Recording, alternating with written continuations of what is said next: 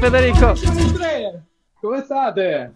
Bene, oggi, grazie. o- oggi grande ospite con noi qui al Cabana, Gianluca Grossi. Gianluca, buonasera, come stai? Sto benissimo, buonasera a voi e grazie dell'invito. Bene, bene, mi fa piacere, mi fa molto piacere averti qua. Thomas, come stai stasera?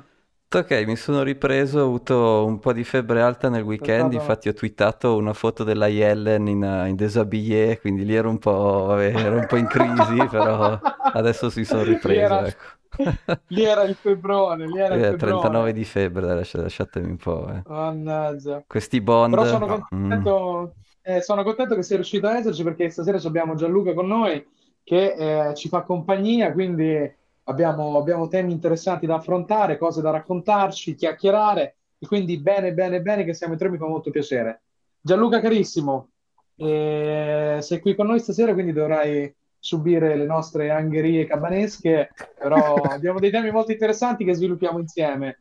Ehm, da dove vogliamo iniziare?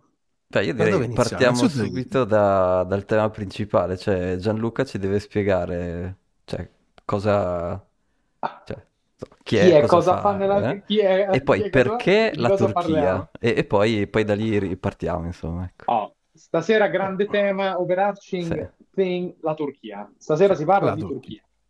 Sì, ho anche la maglia rossa in onore. Eh, infatti. Eh, certo. Eh, allora, io sono Gianluca Grossi, scrivo su criptoloda.it, anche su tradingonline.com, ho 40 newsletter diverse, podcast, eccetera. Vivo e mi diverto facendo contenuti il più possibile aderenti alla realtà, che eh, è un po' un'impresa di sto periodo, però eh, ci proviamo. Parliamo di Certo, Turchia, paese emergente, poi ripasso la parola a voi, paese che conosco perché eh, ci sono stato, ci ho vissuto per tanti anni, un paese che paradossalmente, con tutto che sta a due ore e mezza di volo da Milano, eh, c'ha un po' quest'aura di, di mistero, no? Ce la raccontano innanzitutto malissimo, eh, perché poi si guarda sempre un po' con gli occhi di... no? Certo. Certo.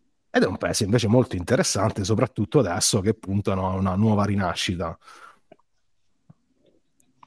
Oh, e quindi proprio alla luce di questo abbiamo, abbiamo voluto farci raccontare da te, eh, caro Gianluca, che conosci molto bene l'argomento, un po' di cose. Quindi abbiamo un po' di, di- di- di cose da snocciolare, a partire dall'economia, a partire dalla politica, i tassi di interesse, il cambio, le politiche di sviluppo.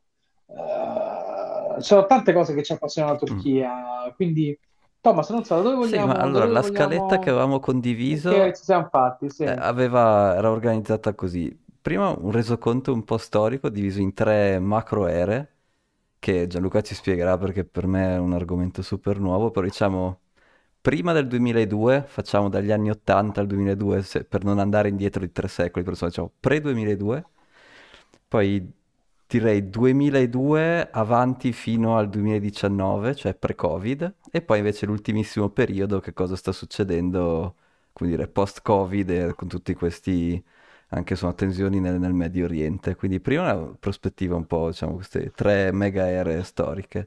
E poi niente, andiamo a guardare eh, un- cos'è la bilancia del commercio, demografi- eh, sì, trade balance, demographics, eh, insomma un po' di grafici che ci aveva anticipato Gianluca. E l'argomento poi diciamo di chiusura è capire quando i mercati emergenti vanno messi nei portafogli, di nuovo, dato che non diamo consigli di investimento, i dati che facciamo vedere sono accurati per quello che ne capiamo noi, però usateli a vostro rischio e perito, eccetera, eccetera. Però insomma, perché uno dovrebbe mettere dei mercati emergenti, emergenti nel suo portafoglio? Quindi questa era la, la scaletta. Sì, Come- come e, sembrava? eh, credo che in, in, ultimis Gianluca ci racconterà come riprendersi Costantinopoli, ma... Ah, ah, ah, ah, ah, ah, ah, invece, invece, invece, invece, mi, mi- mi fate litigare, mi fate perdere i privilegi che ho faticosamente Ah, guadagnato. Poi, no, esatto. Poi vogliamo, vogliamo, Gianluca, ci vuoi dare i link a tutti i tuoi contenuti che li mettiamo sulla, li mettiamo sulla, sulla pagina Telegram e compagnia, la mettiamo sulla... Ve li, sul ve li giro alla fine della puntata, Esatto, giusto? esatto, Ok, così, esatto, perfetto. qualcuno che magari è interessato può, Mhm. può approfondire. Allora, partiamo. Turchia. Yes. Turchia, paese nato da sempre, Raccontaci. però fino al 2000. eh. Allora, se sentite i progressisti, dicono che la Turchia è diventata un paese neoliberista, qualunque cosa voglia dire, già dagli anni 80. Uh-huh. La verità invece è che la Turchia aveva un'economia eh, più simile a Bulgaria, che gli era confinante, che a quella di un paese pienamente dell'economia di mercato. Fortissima presenza statale, uh-huh. lo Stato faceva di tutto, dallo zucchero, eh, aveva le banche in mano, era un'economia fortemente statalizzata, estremamente inefficiente, eh, combinata a una popolazione che anche rispetto ai paesi limitrofi era poco alfabetizzata, uh-huh. ricetta perfetta per il disastro eh, governi sempre di coalizione, quindi ogni finanziaria era un assalto alla diligenza pagato a debito e ciclicamente crisi anche politiche.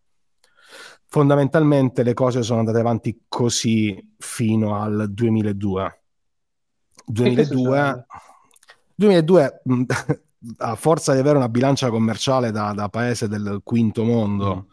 prima o poi i nodi vengono a pettine poi sapete anche che le crisi accelerano molto rapidamente quando partono, soprattutto in paesi poco strutturati. Eh, grandissima crisi, eh, interessi al mercato si parlava addirittura del 3000%, cioè spariti capitali, lira turca per l'ennesima volta. Eh, qual è il livello di parolacce che si può dire, scusatemi? Abbiamo detto di tutto, siamo ancora qui, okay, dai, no. va bene. lira turca che va per l'ennesima volta in merda, no, caos no, totale è eh, con la differenza che nel 2003 si sarebbe votato, mm. perché vi, vi, dico di queste elezioni.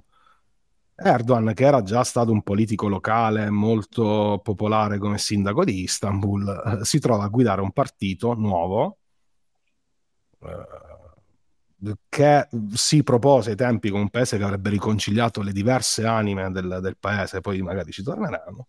Uh-huh. Arriva alle elezioni e con il sistema turco che è fortemente maggioritario, porta a casa un 33, un 34%, che era una mostruosità, per carità, era tantissimo, e diventa primo ministro ed ha una maggioranza in Parlamento bulgara.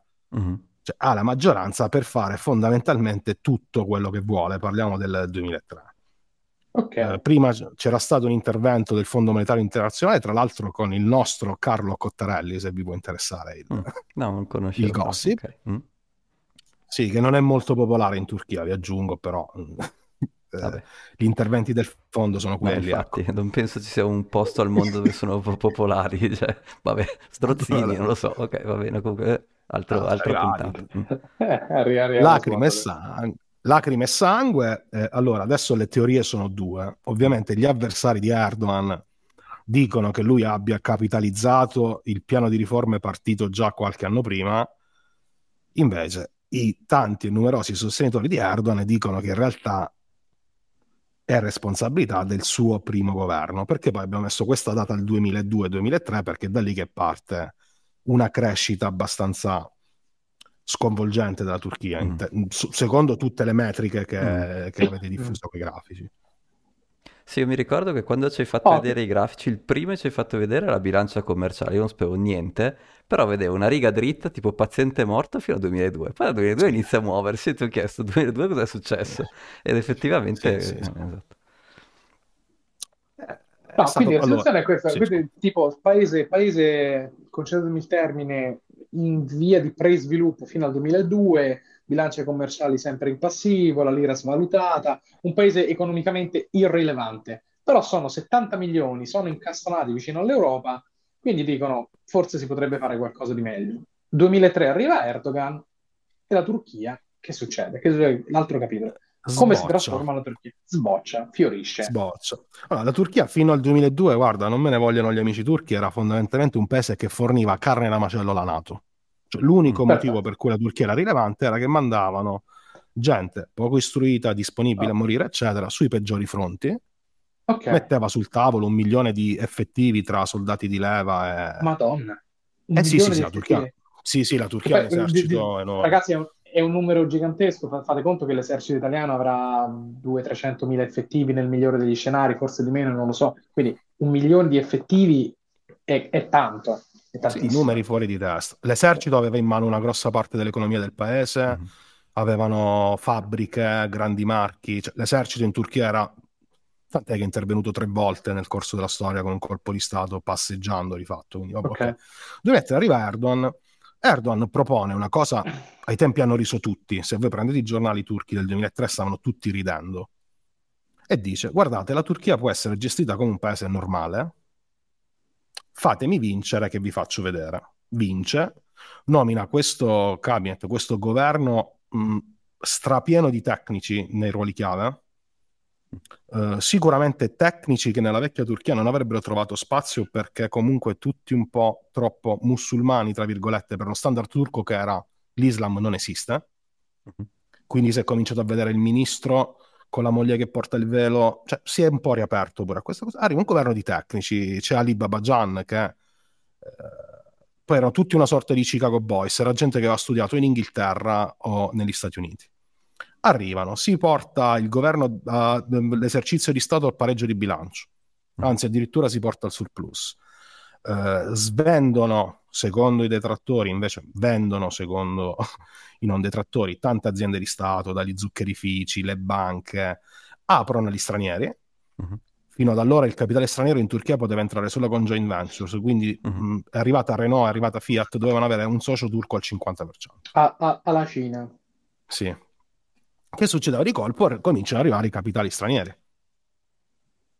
Erdogan diventa il più, personaggio più apprezzato delle corti politiche europee degli Stati Uniti. Io non so se vi ricordate, 2003, 2004, 2005 ci sono le foto di Berlusconi con Erdogan, Bush, Putin. Cioè Erdogan era diventato, era uno che piaceva tantissimo Occidente perché aveva di fatto normalizzato la Turchia, aveva dato una prateria per gli investimenti uh-huh. delle banche e quindi piaceva tantissimo. La Turchia nel giro di pochissimo tempo, perché poi popolazione giovane, più o meno istruita, tanti turchi che tornavano in patria dopo aver studiato Stati Uniti, Inghilterra. Turchia cambia improvvisamente. Arrivano i capitali stranieri con i quali si tappa la bilancia commerciale estremamente negativa del paese storicamente, si cambia valuta, alla vecchia lira si tolgono una cifra di zeri e miracolosamente l'inflazione scende. Cioè, io vi ho mandato anche un altro grafico. Se ve- la situazione che sta vivendo oggi la Turchia con l'inflazione è la normalità per il paese, non è un'anomalia. Uh-huh. L'anomalia è stato il periodo di, di, valuta relativamente stabile dal 2002 al 2019. Ok, ok. Um, mi, mi, mi, mi, sono permesso di, di, di, di, fare un'osservazione. Non, come ci è arrivata la Turchia nella Nato? Forse è una cosa ovvia che sanno tutti, ma io no. Cioè la Turchia alla seconda guerra mondiale non ha partecipato. Non ha partecipato. Quindi no. non era un paese dell'asse, non era un paese... Perché è finito la sua sponda? Perché si doveva, si doveva tirare una linea. Uh, c'è stato il problema, cioè il problema visto dal lato nostro, adesso la dico molto molto molto grezza. Mm-hmm. Sì, sì, sì, sì. Passa qualche anno dalla rivoluzione d'ottobre, Azerbaijan e Armenia si cominciano a menare arriva la Russia e dice: ah, vi state menando a posto, siete tutte e due repubbliche sovietiche da domani. Quindi è arrivata al confine, col, al confine est della Turchia. In una situazione del genere, dopo la seconda guerra mondiale, l'interesse di tirarsi dentro la Turchia, principalmente per, per num- popolazione... un blocconato sì, sì. lì vicino proprio. Assolutamente sì, tant'è che ha... ci fu una sorta di piano Marshall anche per la Turchia ai tempi, con tutto che la Turchia non aveva nessuna ricostruzione post-guerra da rifare c'è sta leggenda, se la vedete, eh, la, una delle università più importanti del paese, la OTU, o METU in, in, inglese, che sta a Ankara e a forma di freccia verso Mosca. Ah, ma dai, non uh, sapevo. Uh, mm. sì, ok, sì, una sì, cosa sì, amichevolissima. sì, poi c'era... La Turchia è un paese storicamente molto anticomunista, ma l'anticomunismo è stato foraggiato dal fatto che loro fossero schierati dall'altra parte. Quindi diciamo politica di Alatatürk, eh, completamente laica statale, però chiusi in loro stessi, eh, non combinano niente, non vanno da nessuna parte. Arriva questo che è un filo più musulmano di prima. Sì, ma anche qui ha... Eh, va ridimensionato. Sì, ma c'è una cosa che tipo la nostra democrazia cristiana, cioè non è che ci sta gente. Sì, sì, non era, non era, non era un gruppo. Sì, sì, insomma, non voglio fare altri nomi, però insomma era sì, uno sì, tipo sì. l'equivalente della democrazia cristiana. Come, cioè, sì, è... come la CDU tedesca, cioè sono sì, ok, un partito. Esatto, esatto. ok, ok, perfetto. Um, io ho dei ricordi di questa lira che viene svalutata e i bond turchi che pagavano il 15%, il 20%, cose del genere. Però tu dici, quella lì è una situazione che era più o meno la normalità e che è stata anomala per vent'anni circa, dal 2002 al 2003, al 2019, perché hanno avuto Sì, la lira stabile, la crescita, gli investimenti stranieri.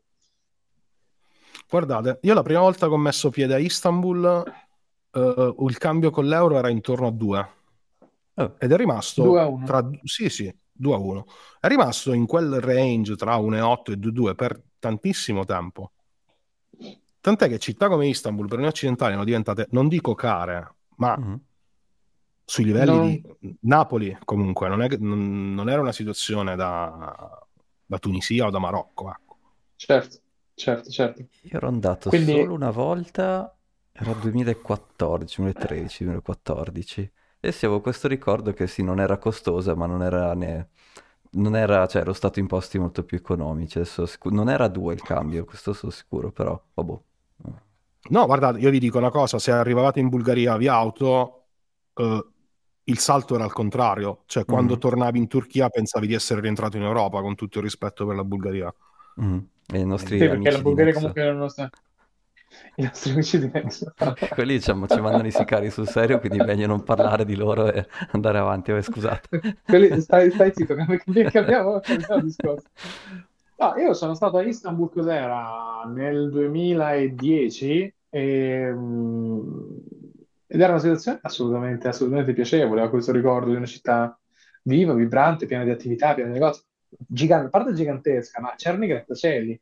Sì, C'erano sì, tanti sì, grattacieli con tanti nomi occidentali, c'era Generali, c'era tanti nomi italiani anche, c'era Generali, c'era Unicredit e compagnia cantando, ma c'erano anche tutti i grossi gruppi internazionali, c'era, c'era da BCG a, a BlackRock a JP Morgan e compagnia cantando, quindi c'era di tutto, c'era di tutto. Sì, Poi è una sì, città che ha non so quanti milioni di abitanti. Eh, Guarda, 15 ufficiali, E ma conta 15, che eh. 4-5 entrano a lavorare la mattina, quindi sono una ventina di Wow. effettivi. Una, una città sproporzionata enorme, gigantesca, vista dall'aereo. Quindi, comunque, come prosegue la storia? Arriva sto oh, signor Erdogan che magari mette tutti questi tecnici eh, un pochino più musulmani rispetto al laicismo spinto at- ataturchiano, se quella è la parola, se no correggetemi. E cominciano ad arrivare gli investimenti, tutti felici in Occidente, pacche sulle spalle con, eh, con gli occidentali. Sì, E sì, poi, sì. che succede? Allora, poi c'è un altro fatto forse più politico che economico. Eh, Mhm. Erdogan era convintissimo e trovava sponde in, in Europa, soprattutto ad esempio dall'Italia. Sì, con eh, Berlusconi, ma anche la sinistra era d'accordo in Italia. L'Italia è stato Ok. sempre il primo sponsor della Turchia in Europa. Anche perché Ah, eh, l'Italia, sì, l'Italia, con- contrariamente alla Germania, ha solo da guadagnarci. La Germania aveva poi da vedere che cosa fare con i 5, 6, 7 milioni di turchi residenti. Mhm. 8, L'It- 8 ce n'hanno. Eh, oh, ecco. Ma di terza L'Italia, generazione. sì, sì, però ecco, la Germania è sempre stata un po' più cauta, l'Italia ha da perdere esattamente zero con l'ingresso della Turchia in Europa, aveva Eh. perlomeno. Perché E quindi c'era questa anomalia del governo di destra in Italia che, tolta forse la Lega, era fortemente sponsor di, Mhm. di Erdogan. Questo, progre- questo processo di, di entrata portò anche a delle riforme sul piano del mercato del lavoro, eh, diritti umani. Quindi la Turchia era questo gioiello da prendere, da, da sbattere in giro, un po' come Israele. Guardate, l'unica democrazia del Medio Oriente, adesso ce n'è una seconda, no? cioè, Erdogan piaceva tantissimo, ripeto, entrava dalla porta principale in qualunque eh, convivio politico d'Europa. Poi che cosa succede? Succede che eh, il boom economico rallenta, eh, ci fu una crisi poi congiunta anche del Brasile e del Real brasiliano, eh, le, le- le tigri diventarono un po' meno tigri, l'Indonesia ha avuto problemi tra virgolette simili, si asciugano i capitali stranieri anche, cominciano dalla crisi del 2008-2009 e quando hai una bilancia commerciale che è ancora fortemente sbilanciata, quando cominciano a mancare i soldi degli altri, la situazione si complica parecchio. Erdogan si è trovato di fronte, eh, questa non è una giustificazione della scelta che ha fatto, però la scelta è stata crisi immediata fortissima perché non ci sono più soldi, Mhm. o Oh. tiriamo per qualche mese barra qualche anno con politiche monetarie da fuori di testa, perché poi la Turchia eh, svalutava più teneva i tassi bassissimi, che poi sono due volte la stessa cosa, e ha continuato a cercare di tamponare il fatto che di capitali stranieri non ce ne Mm. fossero. per i turchi c'è un altro fatto, se noi domani l'inflazione passa al 40% per noi è una novità assoluta. Uh-huh. Per, i turchi, per i turchi mh, non va bene comunque, non è che sono felici, però è gente che era abituata fino agli anni 90 a prendere lo stipendio e a correre uh-huh. al supermercato a fare la spesa perché Chiaro, sì, sì. il giorno dopo i prezzi sarebbero stati diversi. Quindi la situazione è andata un po' avanti per un bel po' fino ad arrivare alla situazione di oggi dove si è arrivati a, al limite. Si è arrivati al limite. Io sono stato a Istanbul uh, quest'estate, uh-huh. uh, mi vergogno di pagare così poco. Cioè, nel senso, i prezzi sono diventati per noi che guadagniamo in euro, effettivamente hanno perso, sono diventati quattro volte più economici. C'è crisi, le maggiori vie della città hanno i locali sfitti. Non è una crisi da adesso interviene l'ONU, è una crisi rispetto a una città che, come ha detto Federico, aveva un'attività economica effervescente. Certo. Ma senti, posso eh, farti scusa, una domanda prima sì. che andiamo oltre? Io mi ricordo, questo è un ricordo assurdo. Era Halloween, non, mi, non so bene, 2014 o 15, forse 16, in quegli anni lì, e c'era qualche specie di... forse c'era stato un colpo di stato, era, era di sera, era sicuramente appunto fine ottobre, inizi mm. novembre. E io mi ricordo che mi, mi incuriosiva, ero andato a chiedere in vari kebabari qui a Milano, sui Navigli, che cosa ne pensavano di quello che stava succedendo, perché in televisione c'era proprio colpo di stato, non lo riuscivo eh, così per curiosità. E alcuni dicevano è una... è finalmente che si fa pulizia e questi erano pro Erdogan e invece altri dicevano speriamo che sia la volta buona che ce lo leviamo dai piedi. Quindi c'erano due qui a Milano però, non a Istanbul, quindi sono i turchi dei kebabari di Milano di t- 5, 6, 7, 8 anni fa, quindi boh, era un sondaggio fatto da me un po' così, però ho trovato questa polarizzazione estrema, no? Cioè, quelli che proprio lo adoravano, proprio assolutamente convintissimi, e anzi felici che, che ci fosse questo confronto diretto, così uno dei due così comunque insomma Erdogan poteva vincere, oppure gli altri che erano proprio eh, contrari. Tu questa cosa, che sicuramente la conosci meglio, cioè lo, l'opinione, quindi prima di arrivare alla crisi, diciamo, degli ultimi anni, quindi nel periodo ancora il periodo d'oro, nel, chiamiamolo così. Cosa allora, eh, era il 15 luglio, non so perché ti ricordi novembre. 2016. Troppe birre, non lo so. No, no, no, Io me lo ricordo perché poi hanno intitolato al 15 luglio di tutto, ah, ecco. compreso uno dei ponti. Era il 15 luglio 2015, se non sbaglio. Ah, 2015. Perfetto. Eh, vi ci metto una nota di colore, io ero in balcone, eh, io avevo la finestra di casa mia che dava su una delle arterie principali di Istanbul. Ah. Vedo ah, passare i carri armati, ero al telefono. Sì. Mm ero al telefono con la mia attuale compagna e gli dico guarda che coglioni turchi spostano i carri armati sulla statale, stanno facendo un casino. Eh, non potendomi min- minimamente immaginare, guarda, guardate, lo faccio raccontare di persona perché so che sembra assurdo, non potendo immaginare che eh, stesse succedendo qualcosa del genere, cioè, non è n- nel tuo campo di possibilità, no? Che ci sono eh, i carri armati per strada mi arriva un messaggio dalla mia allora datrice di lavoro che mi scrive laconicamente stai a casa appunto mm. accendo la tv e ci stanno i militari sul ponte di venerdì sera venerdì sera Istanbul è una roba tipo Manhattan cioè è, è improponibile uscire con l'auto figuratevi con i carri armati e c'è questo colpo di stato allora il colpo di stato è, si aggancia anche al boom economico turco mm-hmm. secondo la, la versione turca del governo turco è stato fatto da una specie di santone che vive in Pennsylvania, che ha grandissimi agganci con il Partito Democratico statunitense perché è uno dei finanziatori principali. Uh-huh.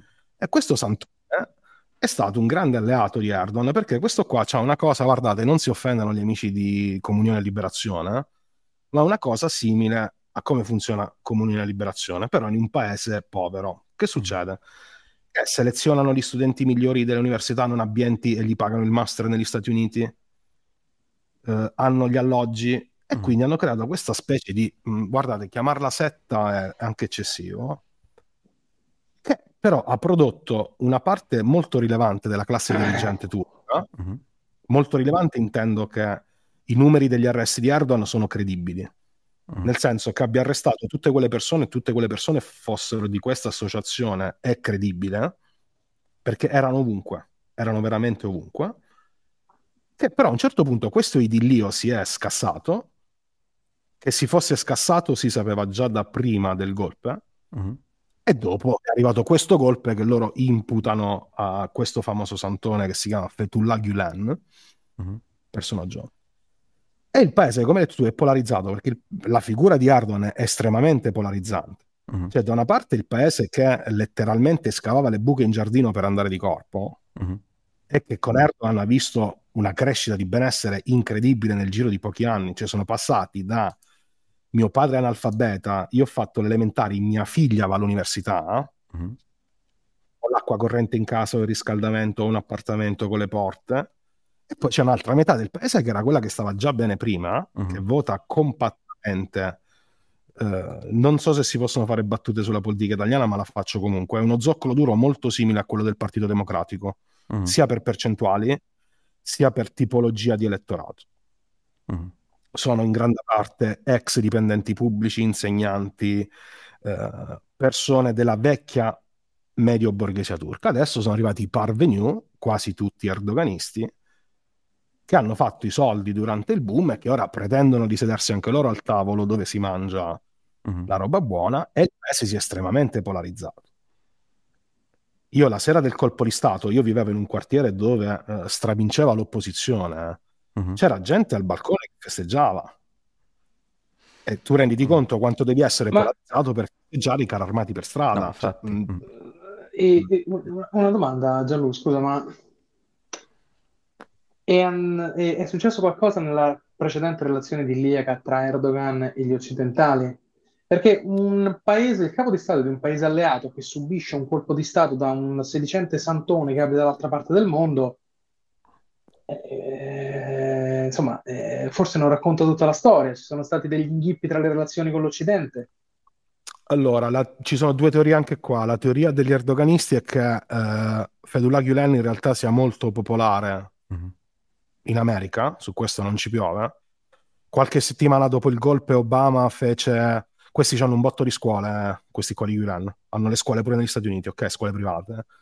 Fece questa ispezione nelle scuole private per dare il contentino all'alleato, però di fondo i legami col Partito Democratico USA ci sono e, ci sono, e sono forti.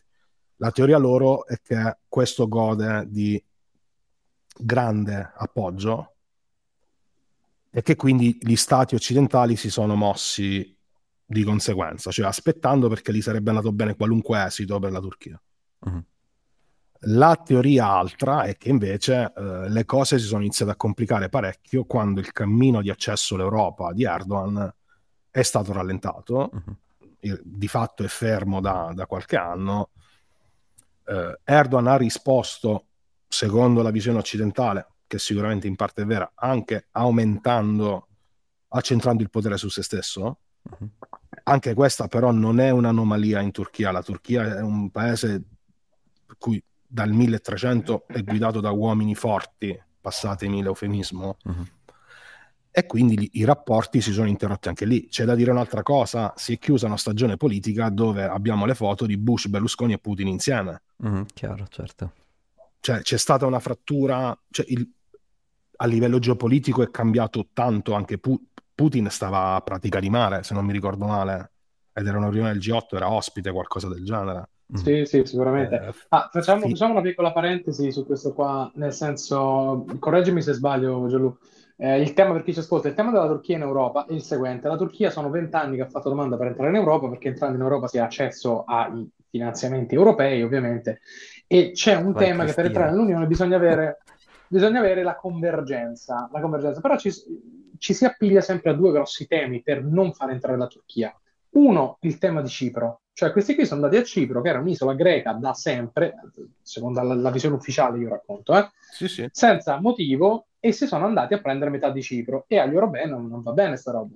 La seconda è che per entrare nell'Unione Europea bisogna avere un legame storico-culturale con gli altri paesi europei. E la Turchia non ce l'ha, perché i turchi sono arrivati nella penisola anatolica nel 1453, quando hanno fatto, no, forse prima, ma sono diventati uno Stato quando hanno abbattuto. Sì, sì, sì, sì, sì, Quindi diciamo i detrattori della Turchia dicono questi non sono europei, si vanno a piazzare nei nostri stati, fanno le invasioni senza motivo, noi non ce li vogliamo nemmeno. E quindi pende questa application della Turchia, in realtà pende da vent'anni, che non la fanno sì. proseguire. Esatto. Io stasera sono quello che vi deve raccontare l'opinione turca, giusto? Quindi anche su certo, Cipro. Le opinioni che vuoi. Certo. Non è... esatto. Tutto io, no, io, non... io, ho detto quella da, da, da, da, giornale, diciamo, della versione standard. Quindi, appunto, no, no, che, che raccontaci... giustamente la visione, la visione che hanno da di qua ed è corretta, perché poi tante volte stiamo guardando soltanto la mela da, da due lati diversi, no? Eh, la, la, questione di Cipro, vista dai eh. turchi, sì. è che eh, c'è il golpe in Grecia dei colonnelli, ok? Eh, Cipro che era amministrata come una sorta di protettorato britannico già ai tempi. Assolutamente, c'è due basi britanniche sopra. Eh, aveva eh, il paese, sì, era tecnicamente Cipro, ma nella metà superiore abitavano popolazioni turche. Più o meno sul tracciato del confine che c'è oggi. La Turchia teme che, siccome c'era, poi c'era un sistema di governo molto strano dove comandavano a giro, c'era anche tipo l'arcivescovo che comandava, c'era una storia molto strana. okay. Sì, sì, sì, sì, le storie da Grecia, sì. Che praticamente questo qua sta, si stava alleando con i colonnelli. Il terrore dei turchi, dato che erano già iniziate violenze sull'isola, è che arrivassero i colonnelli anche a Cipro e che dei loro concittadini, che poi concittadini non erano, ma sentono giustamente il legame di, di turchi, razza, razza è un termine turchi, brutto, sì. sì. sono etnicamente eh, turchi. Eh, l'ordine di invadere Cipro a tutela della popolazione turcofona è arrivato da Bulente Gevit, che Bulente Gevit è il massimo d'alema turco. Cioè è, una, è, è, stato forse il politico turco della storia più a sinistra di sempre. Sinistra, esatto, non un guerrafondaio. Assolutamente di, di, no. Uno, uno, i giornali dell'epoca, se, li, se li andate a ritrovare, ovviamente da parte turca non, non è che dicono che siamo presi mezza Cipro, dicono abbiamo messo al sicuro il nostro, i nostri con, con qualcosa. Ecco. Adesso, secondo me la verità, come sempre, cioè nessuno delle, du- de- delle due opinioni c'ha, però c'è da dire anche che a Cipro per la riunificazione dell'isola i passi del nord sono stati molto più importanti dei passi del sud in due occasioni è stato il Sud a rifiutare la riunificazione su basi comuni. Poi ovviamente si deve vedere le proposte erano ricevibili o ricevibili, però anche i turchi hanno lavorato alla normalizzazione di Cipro Nord, anche perché Cipro Nord di fatto è terra di nessuno oggi, perché esatto. ha rapporti solo con la Turchia. Sì, non è riconosciuto da nessuno. Non è riconosciuto da nessuno. Se c'è un, un timbro di Cipro Nord ti sei rovinato perché dovunque vai rompono i coglioni perché poi sembrano sciocchezze, ma questo ti limita. Cioè, tu una volta che entri dalla Turchia, ok, fai poi Turchia-Cipro Nord, hai preso il timbro a Istanbul, nessuno sa che ci sei stato, ok, però quando se tu entri direttamente via nave è un problema. Mm. E soprattutto okay. in questa cosa si infilano anche gli americani. Gli americani, quando c'è stato da scegliere tra i turchi e i greci, ed è successo in passato nella Nato, hanno messo la porta ai greci, non hanno messo la porta ai turchi che è un alleato che serviva in quel momento di guerra fredda sì. Però diciamo i turchi e i greci si odiano visceralmente da quando i turchi sono arrivati sullo scacchiere europeo, sì, eh, da sì, sempre, da, da sempre. Cioè, un odio viscerale, eterno tra i due. Quindi, ovviamente è percepito più in Grecia, eh? È percepito è più in Grecia perché ovviamente I, sono la parte debole. Li... Esatto, i turchi non se li filano, cioè sì, li... è meno viscerale che dall'altra parte. Ok. Ok, quindi... Cioè, c'è anche da dire che la Turchia ha sette fronti aperti, la Grecia uno, quindi è normale che mm, sì. devi distribuirti su sette fronti. Quindi... Certo, certo, certo, certo. Oh, e quindi fanno sto golpe che viene neutralizzato da, da Erdogan, dove, dove, Erdogan ristabilisce il suo ordine costituito, cioè fa arrestare sì. tutti questi qua. Il rapporto con l'Occidente è inceppato, perché gente che sta in Occidente ha rapporti non favorevoli nei suoi confronti. Sì, sì, era, era evidente. Quel... La magia si era interrotta qualche anno prima. La magia si era, interrotta, quindi dici anche a causa del, del fatto che i turchi si sono accorti che forse non sarebbero mai entrati nell'Unione Europea e quindi forse hanno avuto un po' di risentimento in questo, in questo, riguardo. Quindi un fattore di cose e quindi poi che succede? Siamo intorno al 2015, ci dicevi. Sì. Allora, innanzitutto la Turchia ha avuto un enorme problema di rimpiazzo del capitale umano. Uh-huh. Cioè, tu quando metti in carcere, adesso mh, senza stare a giudicare i motivi, quando metti in carcere 2000 giudici, eh, un terzo dell'aeronautica, quando Ah, devi far fuori il 40% dell'esercito di gente che porta i caccia, non Mm. eh, il- l'ultimo sguattero, sì. esatto, hai un problema. La, la parte del, pa- è la parte del paese che era fedele a questo Gulen, lo era o non lo fosse, tu l'hai giudicata fedele a Gulen, quindi il risultato identico, e la devi rimpiazzare. E ci sono stati problemi. La Turchia ha avuto per un bel po' di tempo una fetta importante dell'aeronautica a terra perché non avevano chi potesse pilotare i caccia.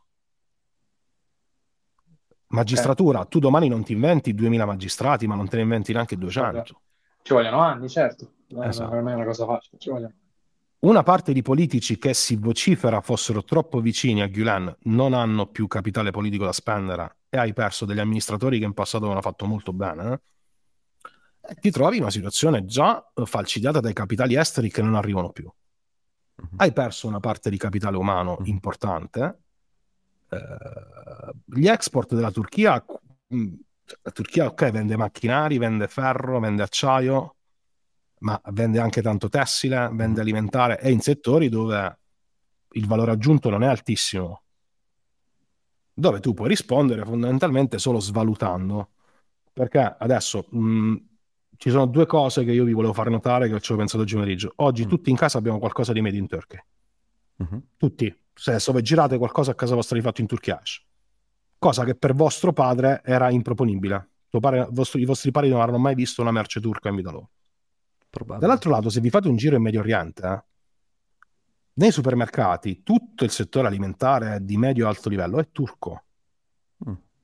Ok? Cioè, la Turchia è un paese che esporta tanto, però esporta non sempre. Voi quello che vedete in Europa sono eh, gli elettrodomestici di Beko che hanno avuto grande diffusione perché costano poco. È vero, è vero. Io ce l'ho uno. C'è Ecco, Zara vedi? forse Visto. adesso che, cos- che ha delle robe... Io ho Beh, comprato la- l'asciugatrice, l'asciugatrice di Beko perché costava, costava pochissimo, costava la metà Hai l'asciugatrice in Italia, eh? Sei proprio americano, proprio. Non sei mica nel- nell'umido Massachusetts. Che ti serve a Roma l'asciugatrice? Proprio per incenerire elettricità così, proprio. Vabbè. per far fallire i target dei... No, io sostengo l'economia turca, eh, è vero, è, è Beko, è Beko. Guarda, Sì, sì, tra l'altro è qui, ecco. qui di fianco a me, voi non la potete vedere, ma è qui di fianco. Ah, perfetto. Ah, ci stanno. Un periodo si erano visti anche i computer, poi non so come è andato a finire. Cioè, mh. Eh, in una situazione del genere, quando c'hai già un'industria che il valore aggiunto è quello che ha.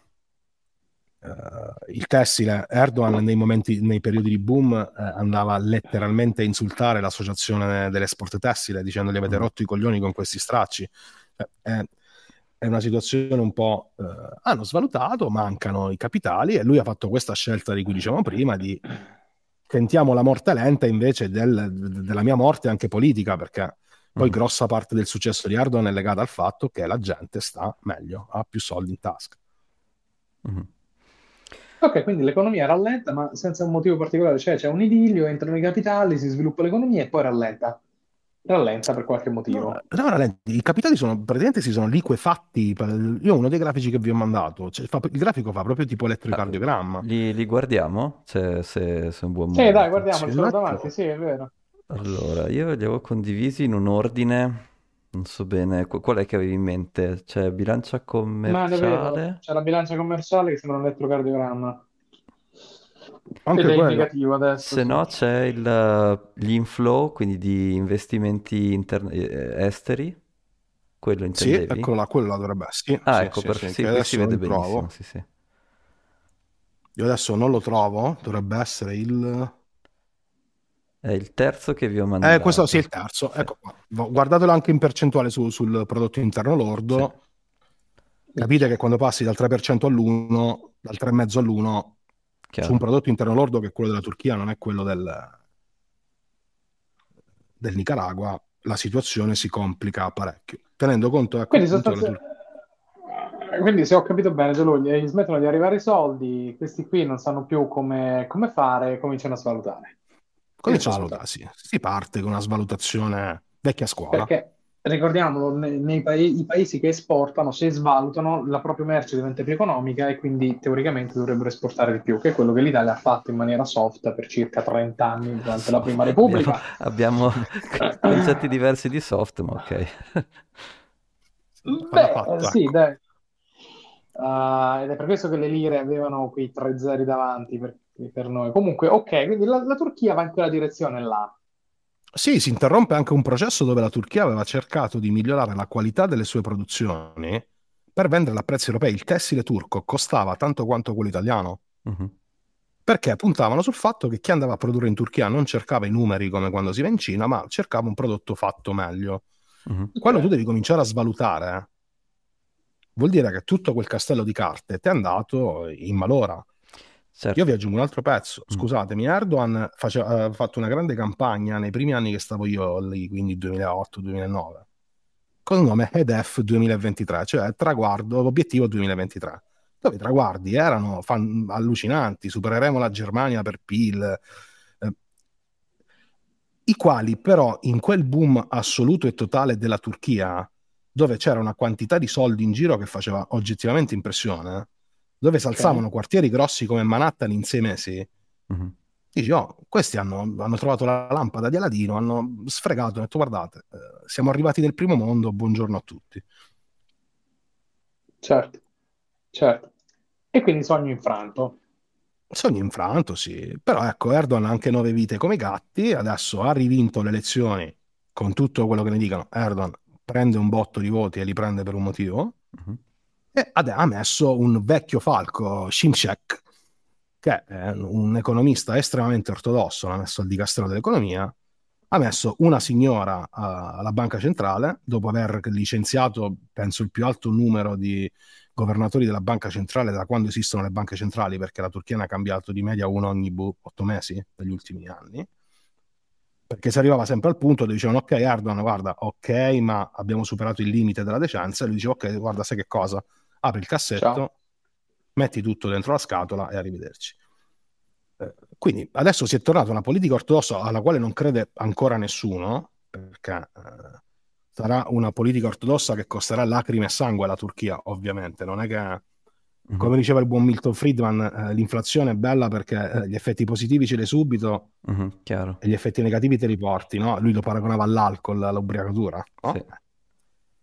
E quindi la situazione è quella che è. C'è da dire che la Turchia, al contrario di come la raccontano in Europa, negli Stati Uniti, non è l'Egitto, non è la Tunisia, non è il Marocco, è un paese che continua ad avere quelle potenzialità produttive che aveva, tant'è che Erdogan si è rimesso col cappello in mano, è una persona che ha grandissime capacità di, gli di convincere gli altri e sta facendo il giro nei paesi arabi, anche in Europa, tra poco lo farà, nel dire tornate in Turchia a investire, siamo tornati quelli che vi piacevano tanto uh, 15 anni fa. Mm.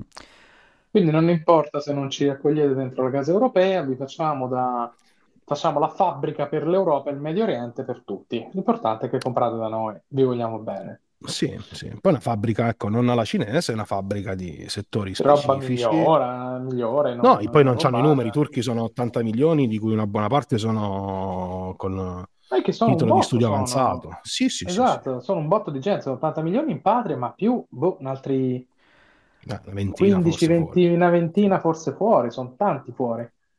Uh, in Germania e nell'Europa centrale è stracolmo di turchi, in Germania, sì, in, sì. in, Olanda, eccetera, eccetera, nel mondo tedesco soprattutto. Sono arrivati come guest arbeiter negli anni 60 e non sono più andati via. Tra i eh, grafici che ci avevi fatto vedere, uno che mi aveva incuriosito era l'unemployment, che vabbè Sì.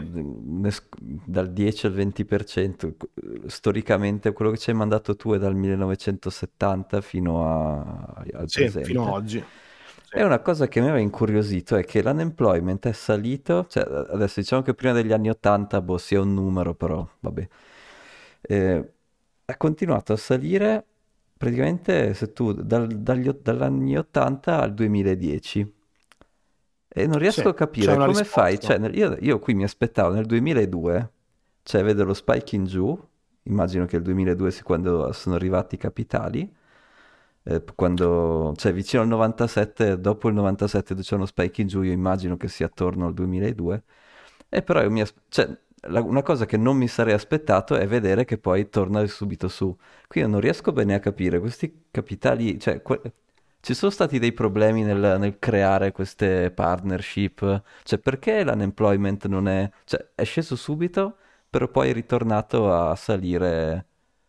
Allora, dovrebbero essere, dovrebbero essere Mm. eh, fine, vi- avvicinamento alla crisi del 2002, dove ovviamente per dare il contentino a tutti si allargò ulteriormente a dismisura il settore pubblico. Ah, E ok, quello che è successo dopo è Erdogan che dice: Ah, qua siete in quattro, benissimo, ne serve uno. ok. Eh, Erdogan ha fatto un- delle manovre enormi di riduzione del personale. Ok. Si è passati da, un- da uno stampo sovietico del- della gestione pubblica dove, ok, la- sei laureato in eh, agricoltura, Mhm, stai nell'ufficio dell'agronomo, siete in 50 e qui non ci sono i campi, non fa niente. mhm, Ha una gestione estremamente efficiente. Eh, Istanbul è una città che è gestita in rapporto al budget che ha estremamente meglio di praticamente qualunque capitale europea. mhm, eh, Erdogan ha costruito parte della sua carriera politica sul fatto che eh, era accompagnato da un esercito di amministratori che sapevano fare tanto con meno rispetto a quello che si faceva prima, che era il delirio più totale. Io ho dei racconti, dei racconti allucinanti dove anche in quartieri centrali si preferiva portare l'acqua con l'autobotte perché così si impiegavano più persone rispetto a fare l'acquedotto. Che è tipico dei paesi poveri, in realtà, come... Sì, sì, sì, che poi dici sono poveri perché fanno queste cose. Sì, poi- Io mi ricordo, mi ricordo parlando con degli amici, mi raccontavano che in Marocco c'erano i bordi del marciapiedi colorati a sezioni bianco, nero, giallo, bianco, nero, giallo, erano fatti unicamente per dare lavoro a qualcuno che passava la vita a pitturare il bordo del marciapiede. Eh. a schiere di persone, come dici tu, quelli che portano l'acqua a Istanbul, quindi sì, delle cose di un'efficienza clamorosa. E Poi Gianluca, mettete- sei un bravo... sì, scusa. Vai, scusa, scusa, vai, vai, vai. No, cioè, metteteci pure che si è passati in quegli anni da un'economia per metà del paese di sussistenza a livello caschi blu dell'ONU che portano i sacchi di riso Mhm, a la città più povera della Turchia c'ha un'università. mhm. La più povera della Quindi Turchia. io penso che i dati vecchi del- dell'unemployment tenessero conto pure del, del tipo con 40 figli che gestiva un ettaro dove non c'era coltivato niente. Mhm, Chiarissimo. E mi ricollego al grafico che hai mandato sulla distribuzione della popolazione. Allora, due cose. Il- si stanno invecchiando, perché tutte le stanno metriche fanno vedere... Il che vuol Sono dire che hanno. Sono molto giovani, però c'è questo trend tipico dei paesi che si sviluppano dove le persone vivono di più, quindi la percentuale di gente che ha più di 15 anni ha avuto tra il 2007 e vedo il 2012-13 un'impennata. E la seconda è che c'è ancora un dislivello chiaro tra gli uomini e le donne, quindi gli uomini muoiono ancora molto di più rispetto alle donne, che è una cosa, uh, che è una cosa strana, perché poi di solito si equalizza nelle economie, si è equalizzata nelle economie di mercato occidentale. Quindi, Quindi, Turchia c'è ancora tassi morti del lavoro, esercito, eccetera, che fanno impressione a un paese ma civile Esatto, non è la che- parola giusta, ma ci siamo capiti però. che sporna ancora tanti più uomini perché ne muoiono tanti di più su tante- tanti settori, ecco. Ecco, sì, invece Ok. io qui avevo la domanda contraria, invece mi chiedevo, ma non- c'è stata qualche politica tipo quella cinese che puoi avere un solo figlio, allora sceglievano i maschi, avevo la domanda al contrario, invece non c'entrava niente, era, era proprio survival, no. no?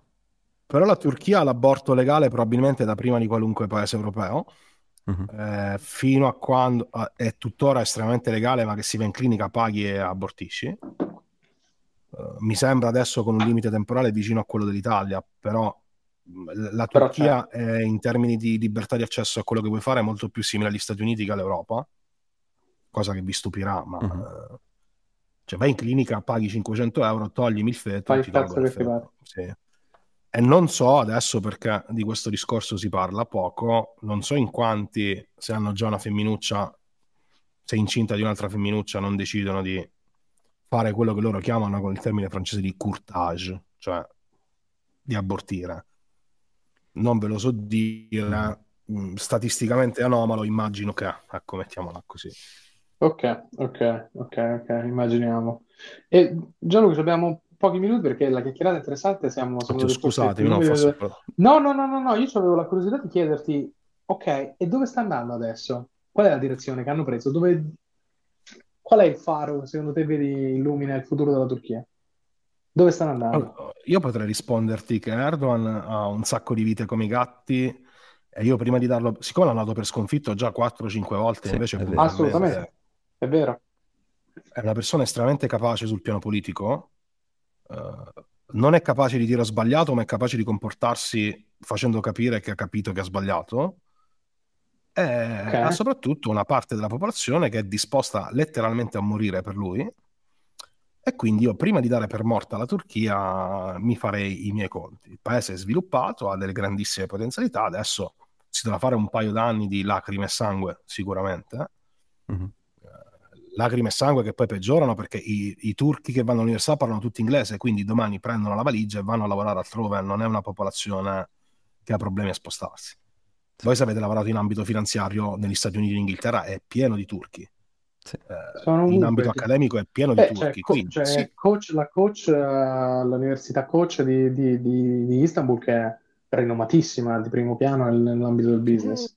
Sì, sì, ma ci sta Bill Gates. Ma poi fanno Scuola. tutti l'università inglese, tutti. Quindi se tu sei laureato sai per forza l'inglese. E quindi prendi e se l'aria è brutta, saluti con la mano e dici ok, io vado a lavorare ovunque. Certo. Quindi sarà altro, capital, altro drain di capitale umano, ci- vedremo questo, ma secondo me prima di, di darla per morta, eh, la Turchia ha una rilevanza sia politica che economica, eh, non da paese europeo, ma migliore di tanti altri paesi europei. Quindi Certo.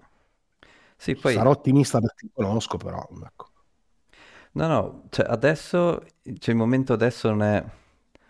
Cioè gli- i mercati emergenti hanno avuto... È, è dieci anni che, c'hanno, che, che non attirano più... Cioè il sogno dei mercati emergenti è, è stato dur- fatto durante gli anni 90, no? Quando facevano, so, 20-40% all'anno e battevano il... Se tu prendevi un ETF di mercati emergenti qualsiasi, batteva facilmente un ETF di, di mercati sviluppati. E questo però è, da tanto tempo che non succede più e non mi è chiaro perché potrebbe di nuovo succedere adesso. D'altro canto, però, se io vedo 20% di unemployment, prima o poi qualcosa di utile da fare qualcuno lo trova. C'è solo, solo la questione di, ad esempio, Bursa, che è la, par- la città che, insomma, l'area che fa tutto il tessile, io la sento nominare tantissimo. Eh, lì si Sì, sì. tratta solo di capire bene de- con chi stai com- qual è il tuo competitor, quali- che vantaggi puoi avere, cioè di- ci vuole, adesso non so, politici, non, non mi fido molto dei politici in generale, quindi io Erdogan non me ne voglia, ma non lo so se... però ci No, vuole no, qualche, chiaro. qualche businessman che, che in- indovina bene qual è il tuo vantaggio e inizia a spingere, e poi... Quindi quello mi, mi- 20% di employment vuol dire che potenzialmente il tuo GDP ha tanto da crescere. Se tu trovi del lavoro da far fare a queste persone, lavoro utile ovviamente, Sì. quello secondo me non è, non è un brutto, cioè è potenzialmente interessante. Che sia adesso la ripartenza, adesso adesso non lo so. Però un'altra, prima di chiudere volevo chiedere la tua opinione su una, una news che avevo letto, che la Turchia effettivamente ha mm, dato ordine a chiunque eh, partecipasse ad Hamas perché avevano alcuni dei, dei capi politici di Hamas erano in Turchia, li ha, li vuol- li ha fatti evacuare o li vuol fare evacuare, una roba del genere. Che a me è sembrato uno, uno di questi, uno di questi- queste mosse che descrivevi tu di Erdogan che inizia ad andare in giro a prepararsi per raccogliere fondi e- perché i fondi arrivano da JP Morgan, dai, dai soliti, quindi quelli Chiaro, chiaro, non- chiaro. cioè, gli, devi, gli devi dare qualcosa, in, dire, devi fargli qualcosa che Allora, piace anche a loro. Eh. ti rispondo con una battuta del suo adesso alleato dell'estrema destra, Mm. che- dei lupi grigi. Quando non erano alleati, disse che Erdogan era capace di fare l'italiano in Italia, il francese in Francia, il greco in Grecia, il cipriota a Cipro, l'arabo in Arabia Saudita, ma mai di fare il turco in Turchia. Ok. È una battuta simpatica che Mm, però che rivela tanto. Eh, Eh, rivela tanto del fatto che Erdogan è una persona, mentre lo descrivono tutti come una persona di principi inflessibili, una persona poco elastica, è in realtà un grandissimo paraculo. E gli piace molto fare il kingmaker. Nel senso, gli piace sempre avere situa- patate bollenti in mano che può risolvere solo lui. Quindi pure Mm. questa politica di apertura a, ok, guardate, i leader di Hamas che si curano in Turchia è una vita e lo sanno tutti. Mhm. Finché per lui è un problema gestibile, che quindi può dire domani andatevene a quel paese, per lui è tutto vantaggio politico Mhm. perché può andare a bussare e dire guardate io questi ve li tolgo Mhm. a patto che che cosa mi do? La stessa cosa che ha fatto con la Svezia per farla entrare nella Nato, no? Alla fine ha detto di sì. Mhm. Oggi ha firmato, quindi sarà ratificato dal Parlamento. Eh, quindi sì, probabilmente è una mossa dalla quale dovrà ricavare dei vantaggi politici, ma eh, parliamo dell'uomo che ha reso la Turchia da un paese di, di straccioni a una potenza regionale con la quale devi fare i conti sempre. Mhm. Sì, sì. Dovunque arrivi l'aeronautica turca, tu devi telefonare a Ankara Sì. e dire che fate, come la pensate, che succede. Quindi sì, questa mossa io adesso non l'ho letta, ma eh, se, se è eff- effettiva è una delle... Erdogan è un grandissimo commerciante di influenze, ecco, mettiamola così. Mm.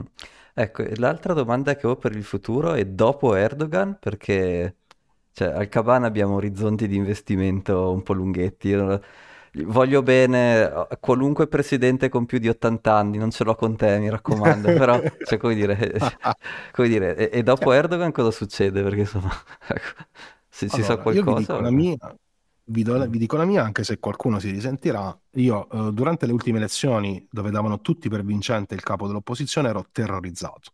Mm, Mm. L'opposizione turca è un'opposizione dove c'è un partito come il PD che è occupato da un signore che si presenta con le tessere dei morti ai congressi, mm, ha perso sette elezioni e non è in grado di vincerle mai, mm. ed è, esprime una classe dirigente che non comanda da vent'anni e che non ha fatto inutile, nulla. ok.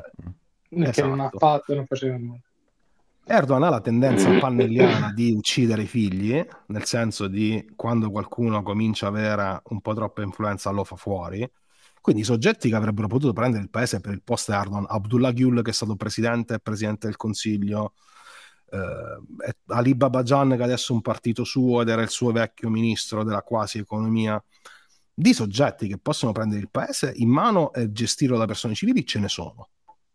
C'è il problema di vedere se saranno in grado di raccogliere dietro di loro il 35-40% dei voti, Chiaro. perché i vent'anni di Turchia sono stati paradossalmente molto stabili sul piano politico, Mhm, con tutto che c'è stato di mezzo un semigolpe, mhm. eh, il Sì, sì, litigio con Gülen, eccetera. Per la storia della Turchia, che era fatta di un golpe ogni dieci anni, è stata una storia Mhm.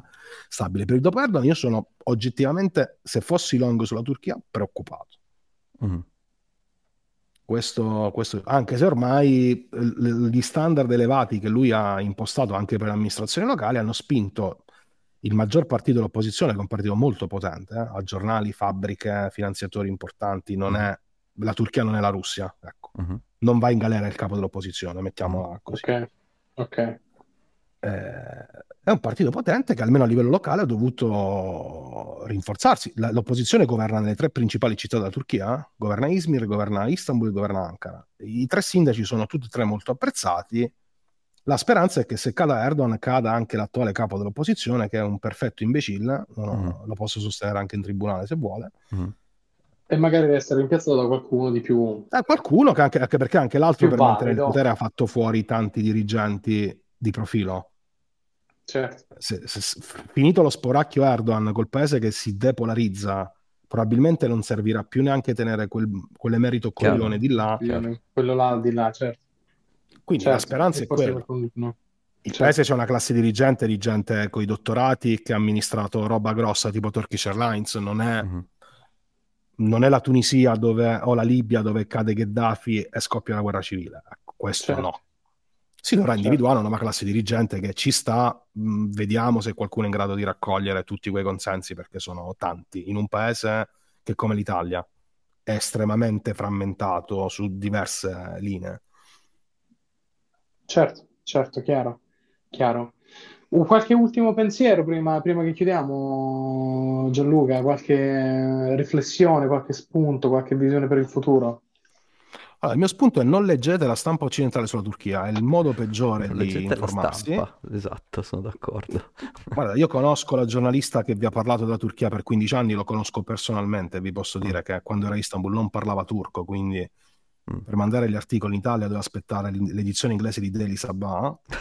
Ok, Eh, eh, il livello della stampa turca, tolto- tolti gli articoli economici, Bloomberg e Financial Times, è pessima.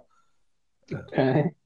Se a Istanbul scoppia un petardo, sui giornali leggerete che hanno tirato un'atomica. Uh-huh. Il paese è molto più tranquillo di quello che vi descrivono, ehm, ha una popolazione istruita, eh, è un paese moderno, assomiglia più all'Italia che ai paesi con i quali confina est, su questo non ci piove. Uh, l'investimento BIS 100 continua ad andare bene, contate che è valutato in tu- lire turche, quindi state facendo la doppia scommessa. Ouch!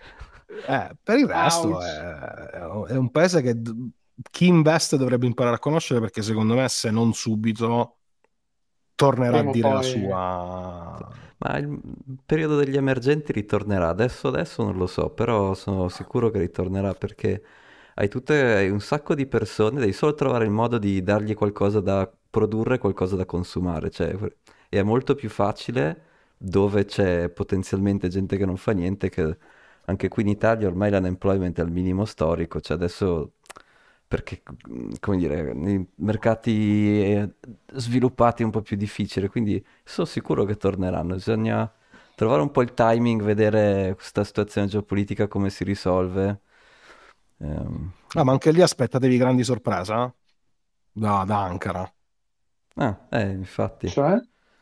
Eh sì, che, uh, vabbè, ieri il, l'alleato di Erdogan è uscito dicendo che se non la facevano finita entro 24 ore di fare casino l'avrebbero dovuta ridare i turchi l'area perché quando c'era l'impero ottomano queste stronzate non succedevano. No, battute a parte. Eh. battute a parte. Ci, ripi- ci ripigliamo tutto il che sì, esatto. come, come, sta facendo tra Russia e Ucraina, la Turchia proverà a fare da broker e qualcosa gli si dovrà dare se fa da broker. Ecco. Che siano gli F-35 o uh, qualche altro tipo di utilità. Mm. Stanno sempre in mezzo, in mezzo a tutto queste si piazzano, eh? veramente. Eh sì, vabbè, hanno, hanno la carne da cannone per farlo, quindi eh, non lo so. Io l'Italia che va, combatte in prima linea in Libia non ce la vedo, la Turchia sì perché li conosco. Mm. Certo. Beh, popolo cioè, guerriero. Sì, no, ma mandano i, figli, mandano i figli al militare, si fa la festa. Cioè, io ho partecipato a un po' di feste che per noi sono fuori di testa la, la sì, banda sì, che sì. suona perché tuo figlio lo mandano in Kurdistan, cioè che tornerà al 30% eh, dentro una cassa. Quindi. Ma ce l'hanno atavico da quando cavalcavano nelle stesse. Sì, sono, così, sono un popolo sono... guerriero, sono guerrieri. Sono così, sono... Hanno paura di tutto tranne che della guerra. Quindi... Eh sì, è vero, è vero. È vero. Bene, bene, bene. Interessantissimo, interessantissimo. Ci abbiamo altro da, da, da aggiungere che volevamo affrontare, parlare, discutere? No. Ma no, le mie curiosità, no, diciamo, le ho saziate per ora. Eh, no, no, non lo so, se avete voi qualcosa da Caro, Gianluca, hai qualche domanda tu per noi? O hai qualcosa da aggiungere? Perché, cioè, qualche... Voi invece, allora, io adesso la vivo dall'interno, parlo turco, eh. amici turchi. Mm. E infatti ti volevo chiedere se parlavi giù... turco, sì. Sì, sì, parlo, parlo turco, turco, non come l'italiano, ma Mm. Cioè, bene, Posso... bene, leggi i giornali. Sì, sì, sì, sì, sì, sì, sì seguo la TV, sì, sì, sì. Eh, quando stavo giù mi confondevano per un Alamangi, che per loro sono i turchi nati in Grecia, in Germania. Ah, Quindi ah, direi, okay. che, direi, che, lo parlo abbastanza bene. Io lo vedo da dentro e lo vedo un po' più diretto, no? Da, da fuori invece come lo vede, cioè prima di questa sera come vedevate la Turchia? Vai Tom. Ma allora, io ricordo di quando ero stato, era... Boh, una città, cioè, ho visto solo Istanbul, quindi eh, finanziariamente super attiva, vita 24 ore, vita notturna tutto il giorno, tutti i giorni, cioè, mi sembrava di essere una capitale europea o cioè, una, una grossa capitale, non avevo percepito nessuna differenza. Quello che però invece ho percepito da alcuni amici turchi che però non sono, cioè sono nati in Turchia ma si sono, sono emigrati, è che invece loro hanno un grosso malcontento e pensano che al momento sia gestita malissimo. E quindi, come dire, la mia fonte di informazioni, giornali ne leggo il meno possibile, quindi quelli non, non c'è pericolo. Però insomma, i turchi che vivono qui, che conosco io, eh, vabbè, allora i kebabari erano 50-50, però altri invece che, che, che, che, conosco io sono tilted verso la, come dire, non vedono l'ora che ci sia un'alternativa ad Erdogan, ecco. E quindi anche le Sì, mie però sono domande... tipo gli italiani all'estero, no? Io Esatto, penso che gli italiani all'estero una roba simile. che percentuale vota a sinistra? Il 70% forse, non lo so. cioè, mm. Può essere, Ok. quindi, eh, quindi quello è il mio, cioè la mia echo chamber è quella lì. Tu Fede, cosa- cosa- come la vedevi? Ah, io ho avuto modo di conoscere parecchi turchi in vita mia, ma tutti comunque expat, e l'ho sempre percepiti come una nazione che ha una dicotomia da cui non riesce a uscirne, cioè i turchi sono turchi, ma vorrebbero non essere turchi in Turchia, ma sono turchi. Quelli della Esatto. Germania sono tedeschi, ma sono turchi. In Olanda, dopo tre generazioni, ancora parlano con... Cioè, gente che non riesce a levarsi l'essere turco da dentro. E, No, e questo li rende unici perché hanno una cultura fortissima, da, da Sì, una sì, storia sì, sono super orgogliosi delle loro origini, della loro lingua unica, eccetera, eccetera.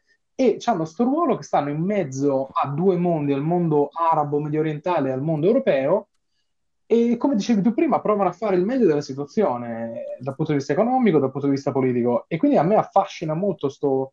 Perché questi poi quando vengono in Europa, cioè la generazione mia, se tu trovi un expat turco in un'azienda turca, in un'azienda multinazionale europea o americana, si, si fondono benissimo con, con- È gente che riesce a incastrarsi in Occidente. Mhm. Sì, sì, grande, sì. Sì, sì, È sì, gente sì, che sì. si incastra perfettamente e riescono a funzionare, ma non riesci, come per esempio al- altre nazioni non, non ce la fanno così bene, però eh, in fondo loro si sentono diversi e questo trasuda secondo me, non riescono a sentirsi pienamente europei, non sono ovviamente, ovviamente non sono medio orientali, sono una roba loro e quindi mi affascina il modo in cui pensano, il modo in cui agiscono. Eh, questo è quello che io sapevo della Turchia, ma molto poco. Poi, sai, quelle quattro cose che hanno fatto l'application all'Unione non ci li fanno entrare, Mhm. si svaluta la lira. Poi non, non ho conoscenze molto approfondite. No, però eh, avete uno spaccato già migliore di Wikipedia. Ecco, no, no, no, no. eh, Pensa, pensa, una cosa che mi incuriosì tantissimo era questo dirigente tedesco di origine turca, se- terza generazione eh, tedesco, che aveva delle sembianze asiatiche. Sì, E sì, io gli sì. chiesi, ma tu sei turco? E quello mi dice, guarda, una cosa che in Occidente non sa nessuno, ma i turchi all'inizio, durante i tempi arcaici tribali, si erano mezzi mischiati con dei mongoli, Sì, e sì, quindi c'è sì, una parte della popolazione turca che ha delle sembianze orientaleggianti. E lui era uno di questi, era. Sì, sì, ma ce ne sono tanti, eh? Eh, ce ne sono tanti, vero? Un fatto buffo che almeno che a me, a me ha fatto, non sapevo, quindi una curiosità. Sì, poi il padre della patria è biondo con gli occhi azzurri, cioè è una Poi popolazione il padre un della po'... padre biondo con gli occhi azzurri, poi la- la- esatto, cioè non hanno una cosa definita, poi esatto, queste qua. Poi, l'ultima battuta per chi ci segue, non dite mai un turco che è arabo perché finisce molto Oh, molto Si sì. male. incazzano a malissimo. bestia, si incazzano a Sì. bestia. Eh, non- eh, voi Eh. li associate al Medio Oriente, ma i turchi hanno un estremo disprezzo. Verso gli arabi, vero? Sì, sì, sì. eh, e atavico Erdogan ha provato a riconciliare dicendo vabbè, ma sono musulmani come noi, ma non gliene frega niente a nessuno. Eh, Ok. è un odio atavico storico rinforzato dall'indipendenza dei paesi arabi, eh, dal fatto che i turchi storicamente gli arabi li maltrattassero perché non parlavano arabo. È vero. Eh, quindi Perché- non lo dite mai in nessuna Perché circostanza. i turchi arrivano come pezzo militare della- dell'espansione araba. No, no, Cioè, loro arrivano gli- per i gli- fatti gli- loro e menano tutti. Arrivano e menano tutti. Arrivano e menano tutti, ok? Non, Sì. non vanno a seguito degli arabi durante l'espansione dei E gli califi. arabi si comportano da greci del Medio Oriente. Ci dicono, ok, sì, voi avete le spade, però noi abbiamo le lettere. Eh, Ok. Il Corano è scritto in arabo. Guardate, se non è tardissimo, vi racconto una storia divertentissima, Mm, dura 30 sì. secondi. Sì, sì. Vai, Eh, vai, vai. Ataturk era un militare. eh, Ataturk la scuola ufficiale l'ha fatta in parte a Damasco, attuale Siria. Ovviamente la scuola militare dell'impero ottomano si svolgeva in arabo. Eh, c'erano due studenti di origine turca, Ataturk e il suo amico. Eh, il turco ha la copula del verbo essere che fa dr. Gianluca dr è Gianluca, ok? Mm. Quindi è un suono anche cacofonico se vogliamo. E il turco ai tempi era infarcito di parole arabe. Mhm. L'insegnante di eh, arabo fece trovare sulla lavagna Ataturk una filastrocca dove era scritta tecnicamente in ottomano, ma in realtà erano solo parole arabe con questa copola turca dr. Ok. Mm. Quindi, e l'ultima frase faceva, e quindi che cos'è il turco? Dur, dur, dur, dur, dur, dur, facendogli capire che loro erano i barbari. Quindi eh, gli, gli arabi detestavano i turchi, la cosa era reciproca perché poi ti senti, no? come un romano in Grecia, ecco, mettiamola così, il paragone Beh. che forse tutti possono capire. Però sono stati poi dominati da turchi o da famiglie turche per secoli e si schifano a morte. Eh, si schifano violentemente. No, io ho il mio migliore amico turco, non lo porterò mai in un paese arabo in vacanza, è, in, è fuori discussione, cioè non, non, non può succedere. Certo. Certo. Ed è uno che se viene a Milano sta benissimo a Milano, non è che dice un selvaggio della strada. Sì, sì, sì, sì, sì, esatto, esatto, esatto, Ah, voglio andare a Sharm el Sheikh, che fai, sei fatto in vacanza in paese arabo? No, non esiste. Bene, bene, bene. Campanilismi medio orientali. Comunque non dite mai che è un turco e arabo perché... Assolutamente, ci mancherebbe, ma non hanno, non c'hanno praticamente niente in comune. No, la religione, ma pure là... La religione, sì. I turchi sono molto sui generis eh, come musulmani. Ecco. Sì, sì, sì, sì, sì, sì, sì. Interessantissimo questo spaccato della Turchia stasera. No, grazie.